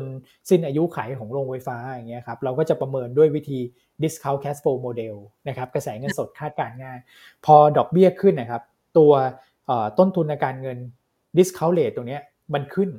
นะครับก็จะทำให้มูลค่าลดลงกับอีกด้านหนึ่งก็คือ พอยิวขึ้นเนี่ยดอกเบี้ยขึ้นเนี่ยเวลาลงไฟฟ้าเขาไปลงทุนเขาไม่ใช่ใช้เงินตัวเองนะครับด้วยความที่แบงก์เห็นว่าโรงไฟฟ้าไม่ได้มีความเสี่ยงแบงก์ก็จะปล่อยกู้ ในสัดส่วนประมาณ 3 ต่อหนึ่งอย่างพี่แพนจะทำโรงไฟฟ้า 100 บาท แบงก์จะปล่อยกู้เนี่ยประมาณ 75 พี่แพนใช้เงินตัวเองแค่ 25 ถ้าดอกเบี้ยขึ้นเนี่ยพี่แพนจุกเลยถูกไหมฮะเออแต่ตอนนี้ดอกเบี้ยเทรนลงแล้ว อันนี้ก็จะเป็น ปัจจัยบวกอีกอันหนึ่งที่ทำให้โรงไฟฟ้าเนี่ยเด่นปีหน้า กับอันสุดท้ายครับอันที่อันที่สี่อันนี้สำคัญนะครับคือถ้าเกิดปีหน้าเราพูดถึงเรื่อง recession เนี่ยนะครับกลุ่มที่จะยืนได้ท่ามกลาง recession คือ defensive นะครับโรงไฟฟ้าเป็นกลุ่ม defensive เพราะฉะนั้นเนี่ยตอบคำถามพี่แพนนะว่าหุ้นหลายตัวอย่าง B กริมฮะนะครับ GPSC ขึ้นมาแล้วนี่ ผมว่าไปนะ แต่ว่าเราไม่ต้องรีบครับ คือฟังวันนี้ปุ๊บฟังแล้วเก็บข้อมูลไว้ก่อนนะครับ คือเอาอย่างนี้ ผมวางกลยุทธ์ให้ ถ้าสัปดาห์หน้าน้ำมันขึ้นถูกไหมฮะเรามองว่าน้ำมันอาจจะมีเด้งหลังประชุมเฟดนะครับแล้วก็ไปแมทช์กับเรื่องจีนน้ำมันเด้งขึ้นมาเนี่ย กลุ่มพวกโรงไฟฟ้าพวกนี้จะจะหวบลง ตรงนั้นคือโอกาสซื้อ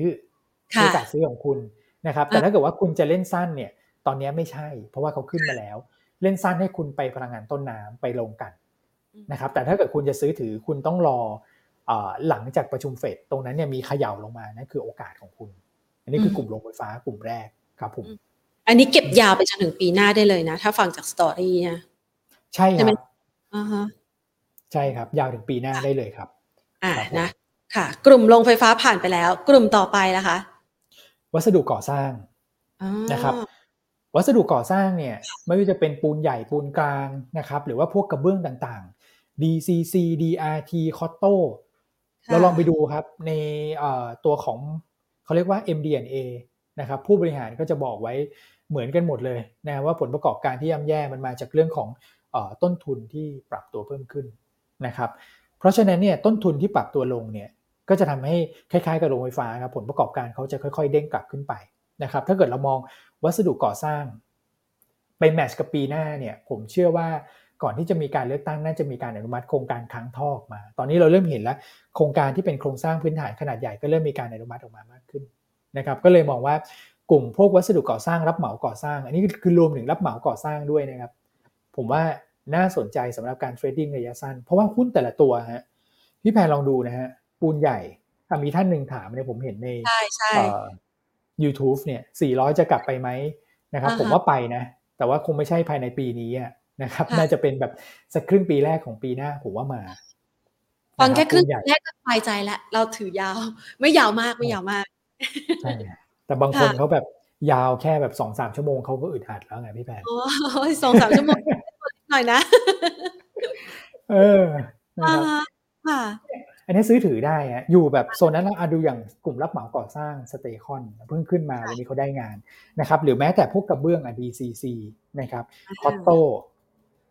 เนี่ยครับพวกวัสดุก่อสร้างเนี่ยเริ่มเริ่มฟื้นแล้วนะครับ รวมถึงแบบกลุ่มที่แบบเป็นพวกที่ปรึกษางานก่อสร้างอย่างเงี้ยอย่างเงี้ยฮะนี่ผมเชื่อมโยงไปเลยนะ อาจจะไม่ได้แบบเกี่ยวกับเรื่องของราคาน้ำมันโดยตรง แต่ว่าอย่าง Stonehenge Inter STI เนี่ย อันนี้เขาก็ได้ได้ประโยชน์เหมือนกันถ้าเกิดกลุ่มรับเหมาดีนะครับเขาต้องวิ่งมาหาเขาเยอะขึ้นอะให้เขาออกแบบ ให้เขาควบคุมให้เขาตรวจรับงาน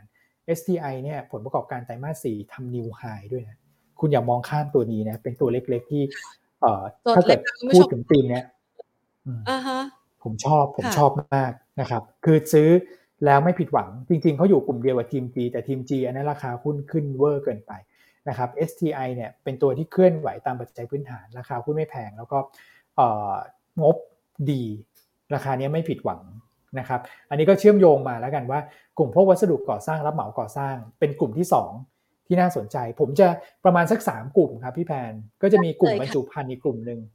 นะครับกลุ่มบรรจุภัณฑ์อีกกลุ่มหนึ่งที่ผมคิดว่าไปได้บรรจุภัณฑ์ก็อย่างเช่นพวกแบบ SCG Packaging นะครับ BG Container BG ก็คือบางกอกก๊าซเนี่ยที่ทำแบบขวดแก้วอะไรอย่างเงี้ยนะครับให้กับกลุ่มสิงของเขาอะอันนี้ก็ต้องใช้แก๊สในการเผาเผาขวดแก้วค่อนข้างเยอะนะครับแล้วก็อาจจะมีพวกแบบอย่าง BJC อย่างเงี้ยเขาก็จะมีธุรกิจ ตรงนี้ที่เขาโดนกระทบจากเรื่องของต้นทุนก็จะได้ด้วยเหมือนกันนะครับผมคิดว่า 3 กลุ่มหลักครับไฟฟ้า วัสดุก่อสร้างบวกรับเหมาก่อสร้างรวมเป็นกลุ่มเดียวกันไปเลยนะครับแล้วก็กลุ่มบรรจุภัณฑ์ ส่วนพลังงานปิโตเคมีทำไมไม่ได้หรอคือปิโตเคมีเนี่ยครับติดนิดนึงครับ คือต้นทุนเขาลงมาโอเคนะครับน้ำมันลงเนี่ยต้นทุนการผลิตปิโตเคมีลงเนี่ยโอเค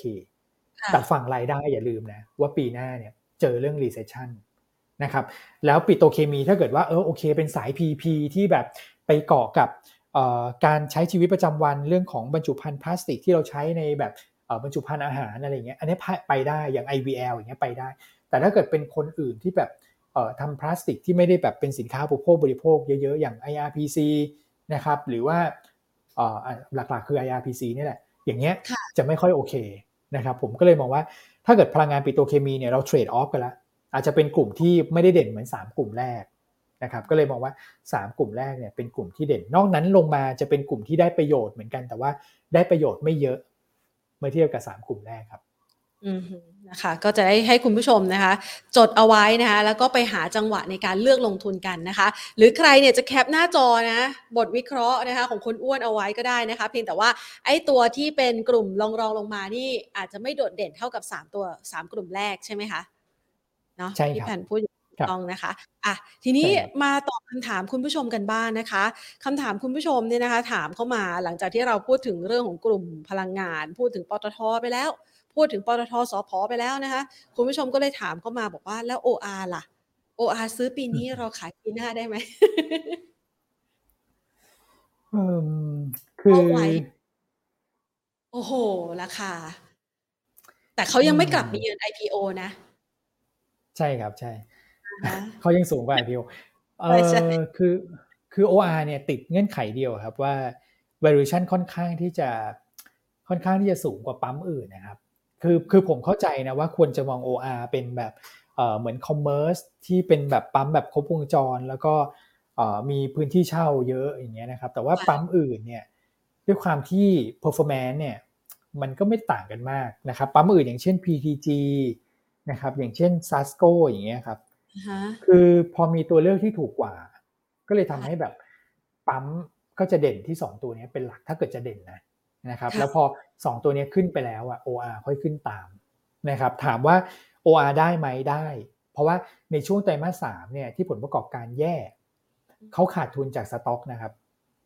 คือปั๊มเนี่ยก็มีสต็อกน้ำมันเหมือนกัน และพอน้ำมันลงเขาขาดทุนเขาก็แย่นะครับอ ตอนนี้ราคาน้ำมันเนี่ยยังไม่ต้องขอให้ขึ้นหรอก ขอแค่นิ่งๆนะครับ แล้วเขาก็จะฟื้นตัวกลับขึ้นมาได้ ขออย่าให้แบบไปน้ำมันลงเยอะๆแล้วทำให้เขาขาดทุนสต็อกเยอะๆนะครับ ก็น่าจะเห็นการฟื้นตัวกลับขึ้นมานะถ้าเกิดเรามองภาพแบบนี้ด้วยความที่ผมจะบอกว่าการวิเคราะห์ตัวของ OR เนี่ยตอนแรกคนคิดว่า เอ้ยเดี๋ยวน้ำมันลงคนเดินทางมากขึ้น เติมน้ำมันมากขึ้นจบ ก็ไปซื้อหุ้นปั๊มน้ำมันมันไม่ใช่ นะครับอย่าลืมว่าพอน้ำมันลงอีกด้านหนึ่งเขาขาดทุนจากการ hedging ตัวน้ำมันตัวของสต็อกด้วยมันเลยทำให้พอวิเคราะห์ยากคนก็ปวดหัวไม่เอาดีกว่า ไปไป anti commodity เอาใคร anti commodity ตัวอื่นก่อนดีกว่า หรือถ้าเกิดไปปั๊มก็ไปปั๊มที่แบบ valuation ถูกกว่าอย่างนั้นดีกว่านะครับ แต่ถ้าเกิดถือยาวอะโอเค มองภาพถือยาวแล้วกัน อันนี้คืออยากให้เห็นให้เห็นมุมหนึ่งก่อนแล้วกันว่าทำไม OR ถึงแบบ ดูไม่ค่อยน่าสนใจในในในแง่ของแบบการลงทุนช่วงที่ผ่านมานะครับ แต่ถ้าเกิดเรามองภาพระยะยาวตรงนี้เนี่ยคือแนวรับสำคัญแล้วอาจจะมีฉลับหลุดโลเดิมไปบ้าง ผมว่าเป็นเรื่องปกตินะไม่ไม่ได้เป็นเรื่องที่น่ากังวลอะไรนะครับ ก็อาจจะได้เห็นแบบแถวประมาณ 23ใบปลายอันนั้นก็ถ้ามีอยู่ผมว่าซื้อถั่วได้นะครับส่วนใครยังไม่มีก็อาจจะซื้อแล้วลุ้นขายปีหน้านะครับ ถามว่าจะเด้งกลับไปถึงไหนก็จุดสมดุลก่อนที่เขาลงมาก็คือประมาณสักยี่ห้าจุดห้าถึงยี่หกบาท นะครับอาจจะเน้นแบบคาดหวังคำเล็กนิดนึงสำหรับ OR ครับงั้นไปตัว MTW make to win อันนี้มันเป็นตัวพึ่งเข้าใช่ไหมคะใช่ครับ คือ MTW เนี่ยเขาทำธุรกิจแบบสองส่วนหลักนะครับส่วนแรกเนี่ยเขาทำเกี่ยวกับเรื่องของเสื้อผ้าเครื่องนุ่งห่มนะครับ อันนี้ก็ไม่ค่อยไม่ไม่ได้ทำแล้วแหละนะครับ เพราะว่าเขาไม่ให้น้ำหนักกับตัวของ รถจักรยานยนต์ไฟฟ้านะครับ ซึ่งก็เป็นแบรนด์จีเออเป็นแบรนด์จากไต้หวันนะถ้าเกิดผมจะไม่ผิดแต่ก็ฝั่งทางจีนทางไต้หวันเนี่ยครับเข้ามาทำตลาดเขาก็เป็นคนที่แบบไปทำร่วมกับทางสภาอุตสาหกรรมหรืออะไร แล้วก็ได้รับการยอมรับเป็นรายแรก ๆนะครับ แต่ว่าไอตัวของมอเตอร์ไซค์ไฟฟ้าของเขาก็อาจจะขับได้แบบ คือมีหลากหลายให้เลือกแหละนะแต่ว่าก็อาจจะ ไม่ได้เน้นแบบโอ้โหเป็นไฟฟ้าแบบบิ๊กไบค์อะไรขนาดนั้นนะครับความแรงก็คงไม่ได้เยอะมาก แต่โดยภาพรวมเนี่ยต้องบอกว่าราคาหุ้นเนี่ยเข้ามาแล้ววันที่วันแรกที่เข้ามันสูงไปหน่อยนะครับตอนนี้ลงมาก็อยู่แถวประมาณสัก3บาท80 กว่า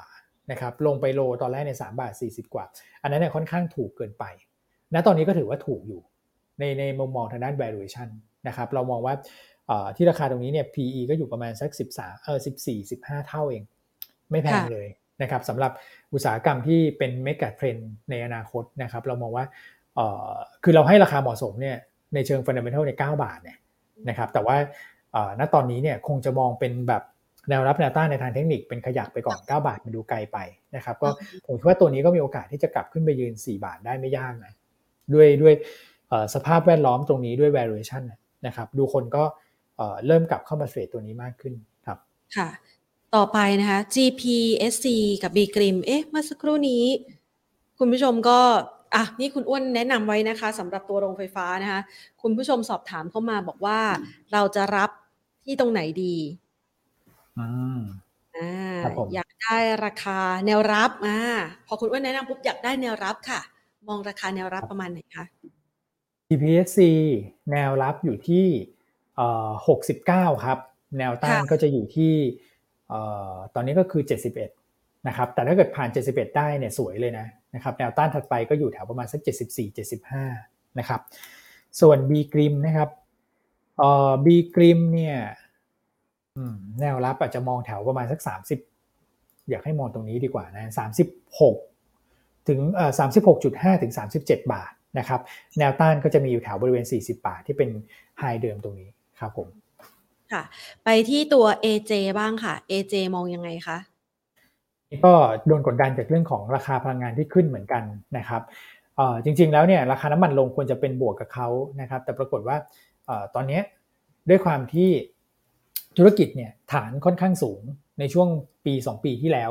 นะครับ เพราะว่าได้ประโยชน์จากเรื่องของโควิดเยอะทำให้เกิดการแย่งซื้อสินค้าของเขา เขาเป็นแบบพลาสติกที่เอาไว้บรรจุพวกอาหารนะครับ คืออย่าง พี่แพนเวลาไปทานร้านอาหารก็จะเห็นว่ามีแบบการซิลพวกช้อนซ่อมมีแบบเป็นพลาสติกใสหนาๆอย่างเงี้ยนะครับนั่นแหละเขาเขาทำแล้วตอนนี้ก็เริ่มลดลงแล้วนะครับเริ่มเอาเอาแค่ทิชชู่ห่อไปก่อนแล้ว เพราะว่ามันก็เป็นต้นทุนนะแต่ตอนนั้นโอเคคือแบบต้นทุนเท่าไหร่ก็ยอมจ่ายมันจำเป็นขอให้ได้เปิดก่อนนะครับ ก็เลยมองว่าฐานสูงอาจจะต้องมีการปรับสมดุลนิดนึงแต่ว่าปีหน้าเนี่ยเขาจะเปิด โรงงานที่เวียดนามได้แล้ว ตรงนั้นน่าจะช่วยเป็นแคปใหม่ที่เข้ามาช่วยทำให้ภาพการเติบโตเนี่ยมันชัดเจนมากขึ้นนะครับ ก็อาจจะเป็นลักษณะของการแบบถือไปก่อนนะถ้าเกิดมีอยู่เนี่ยผมคิดว่าถือลุ้นการฟื้นตัว เพราะตรงนี้มันก็บอททอมแล้วนะครับ ส่วนถ้ายังไม่มีเนี่ยก็ไม่ยังไม่ต้องเป็นไม้แรกก็ได้ครับรอให้เขาฟื้นขึ้นมาแล้วก็ยืนเหนือ 12.6 ให้ได้ อันนั้นค่อยค่อยไป follow by ก็ได้ แต่นะตอนนี้ยังยังไม่จำเป็นต้องต้องรีบเข้าไปครับ ครับผมค่ะตัวสุดท้ายนะคะสำหรับคุณผู้ชมที่สอบถามเข้ามาอขอสักสองตัวแล้วกันนะคะ plus มองยังไงคะ plus นะครับ ก็พักฐานครับ เนื่องจากว่าตัวของเงินบาทเนี่ยแข็งค่ามาค่อนข้างเยอะนะครับกับตัวของ plus เนี่ยล้อกับตัวของค่าเงินเลยนะครับ เพราะว่าเขาเป็นเครื่องดื่มเพื่อการส่งออก นะฮะตอนนี้ก็มองลักษณะของการพักตัวนะครับอาจจะมองแนวรับอยู่แถวประมาณสัก 7 บาทต้นๆนะครับ7บาท 30 7 บาท 35ราวๆตรงนั้นนะครับงั้นไปตัวนี้ค่ะ คุณผู้ชมบอกว่าตัวนี้เป็น IPO นะคะ ITC IPO วันพรุ่งนี้มันจะมีผลอะไรกับ TU ไหมคะอืมก็ก่อนหน้านั้นเนี่ยอาจจะทำให้ราคาหุ้น TU เนี่ยแผ่วลงนะครับ เพราะว่าคนอาจจะขายแม่แล้วก็ไปจองลูกนะครับ พอลูกเข้ามาเนี่ยก็ อาจจะมีแรงขายลูกออกมาทำกำไรออกมานะครับ ก็น่าจะทำให้เงินเนี่ยหนุนหมุนกลับเข้ามาหาหุ้นแม่ได้ดียิ่งขึ้น แต่ว่ามันจะไม่กลับมาทันทีครับ เราจะเห็นว่าอย่างตัวผมเทียบให้ดูอย่าง Origin อย่างเงี้ยนะครับแล้วก็ก่อนหน้านั้นเขาเอาลูกเข้าก็คือตัวของ Primo นะครับ PRI เนี่ย work วันนี้ขึ้นเยอะเลยนะครับ ก็ตอนที่เข้าเนี่ยราคาหุ้น Origin ก็นิ่งๆนะครับ แม้ว่า Primo จะเข้ามาได้ดีแล้วแถมจะย่อลงมาด้วยซ้ำ นะครับ แต่พอเงินเริ่มหมุนออกมาได้เนี่ยนะก็สักพักหนึ่งเนี่ยหุ้นแม่ก็จะกลับมาเคลื่อนไหวได้ดีวันนี้ Origin ก็ขึ้นเยอะเหมือนกันนะครับก็ก็คงเป็นภาพนั้นว่าน่าจะทำให้ TU เนี่ยฟื้นกลับขึ้นมาได้ แต่ว่า TU ติดนิดเดียวครับ เป็นหุ้นส่งออกจะต้องรอดูเรื่องของค่าเงินบาทประกอบด้วยครับก็อาจจะได้รับผลกระทบไปด้วยนะคะ ITC นี่คุณผู้ชมถามว่าแพงไปไหมแสดงว่าสนใจจะเข้าไปกินกำไร อันนี้เรามองไงคะ IT ITC เนี่ยเออผมเข้าใจว่าราคาจองน่าจะอยู่ประมาณสักสามสิบสองไหมฮะอืมคือถ้าเกิดว่าดูในแง่ของ valuation เนี่ยสามสิบสองบาทนะครับ คือในแง่ของ valuation เนี่ยเราเรามองว่ายังไม่ได้แพงเกินไปนะครับ เมื่อเทียบกับตัวที่ใกล้เคียงกันแล้วกันนะอย่างตัวของ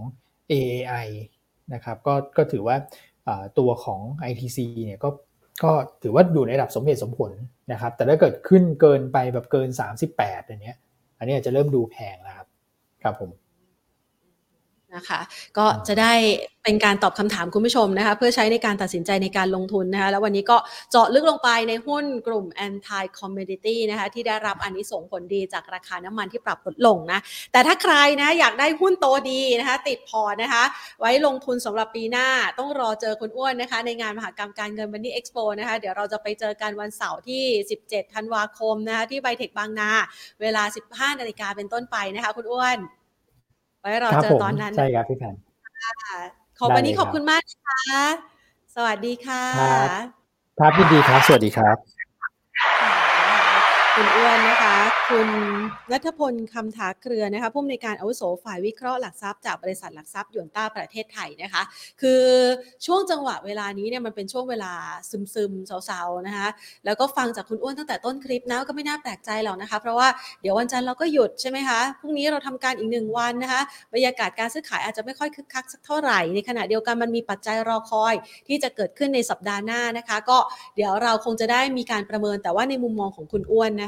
คะถือว่าปีหน้าสัปดาห์หน้านะคะน่าจะกลับมาคึกคักได้นะคะจังหวะนี้ก็อาจจะเป็นอีกจังหวะหนึ่งในการเข้าสะสมหุ้น แต่ว่าถ้าเป็นหุ้นกลุ่ม anti commodity อยากจะให้คุณผู้ชมนะคะ เข้าไปฟังกันอีกสักครั้งหนึ่งนะคะ ว่ามีตัวไหนยังไงจังหวะเก็บนะคุณอ้วนบอกด้วยนะ จังหวะเก็บนะคะ ยังไงนะคะ แล้วแนวรับแนวต้านนะคะ มองยังไงบ้างนะคะ ปัจจัยที่เข้ามามีผลนะทำให้หุ้นต่างๆ เหล่านี้เนี่ยมันมีความน่าสนใจในการลงทุนนะคะมันมีปัจจัยอะไรบ้างนะคะ ก็นำมาฝากกันค่ะ ส่วนท่านใดนะคะที่อยากจะทำการบ้านนะคะ ข้อมูลเจาะลึกในเรื่องราวของการลงทุนนะคะ ต้องบอกว่า ช่วงธันวาคมนี้นะคะ หลาย ๆ คนอาจจะหยุดพักผ่อนกันใช้เวลาหยุดพักผ่อนค่ะ มาฟังสัมมนากับเรานะคะ เราเตรียมตอบโจทย์ทุกอย่างทุกด้านนะคะสำหรับการเติบโตปีหน้า 2023 นะคะ มาในงานสัมมนาใหญ่ของเราค่ะ ที่วารสารการเงินธนาคารจัดขึ้นนะคะ ในโอกาสก้าวเข้าสู่ทศวรรษที่ 5 ของเรานะคะ ซึ่งในครั้งนี้ เราจัดขึ้นนะคะเป็นหัวข้อพิเศษประจำปีเลย Thailand Next Move 2023 The Nation Recharge นะคะคือเราจะไปประมวลทุกภาคส่วนอุตสาหกรรมค่ะว่าจะมาร่วมเติมเต็มให้กับพลังในการฟื้นคืนเศรษฐกิจไทยนะคะก้าวไปสู่ยุคปี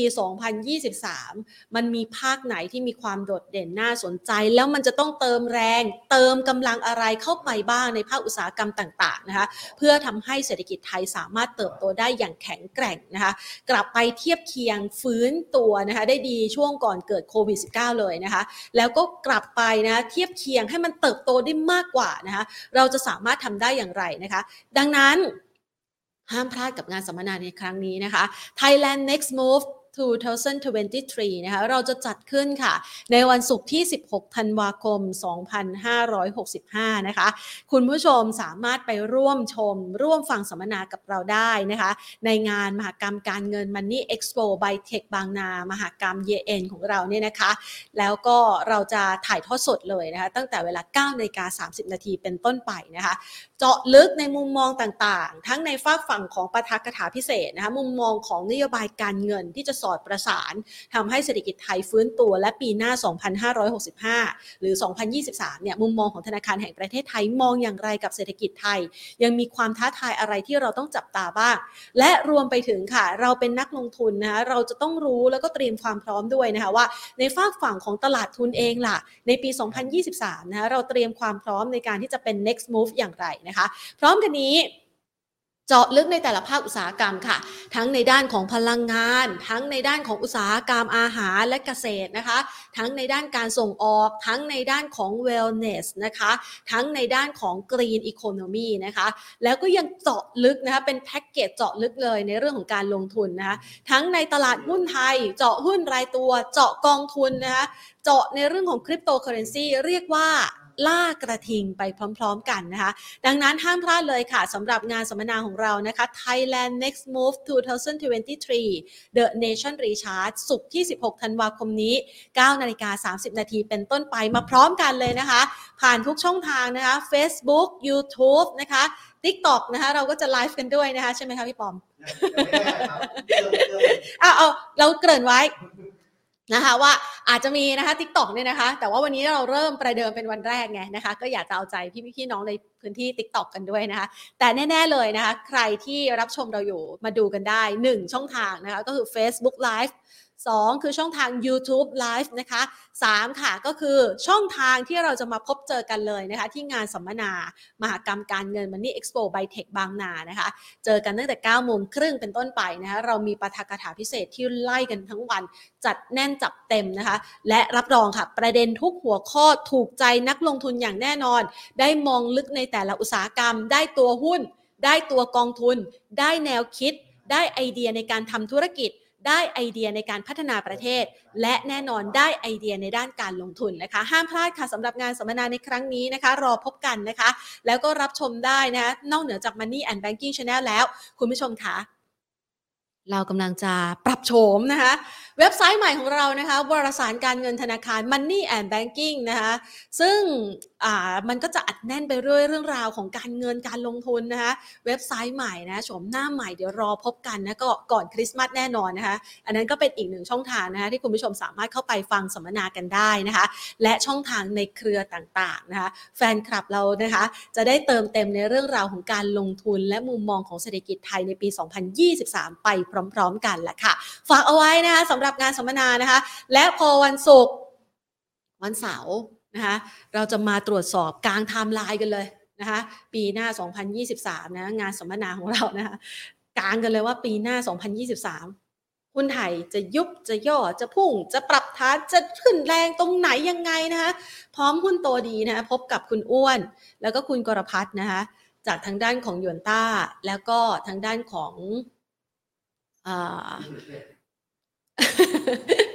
คุณกรพัฒน์ค่ะ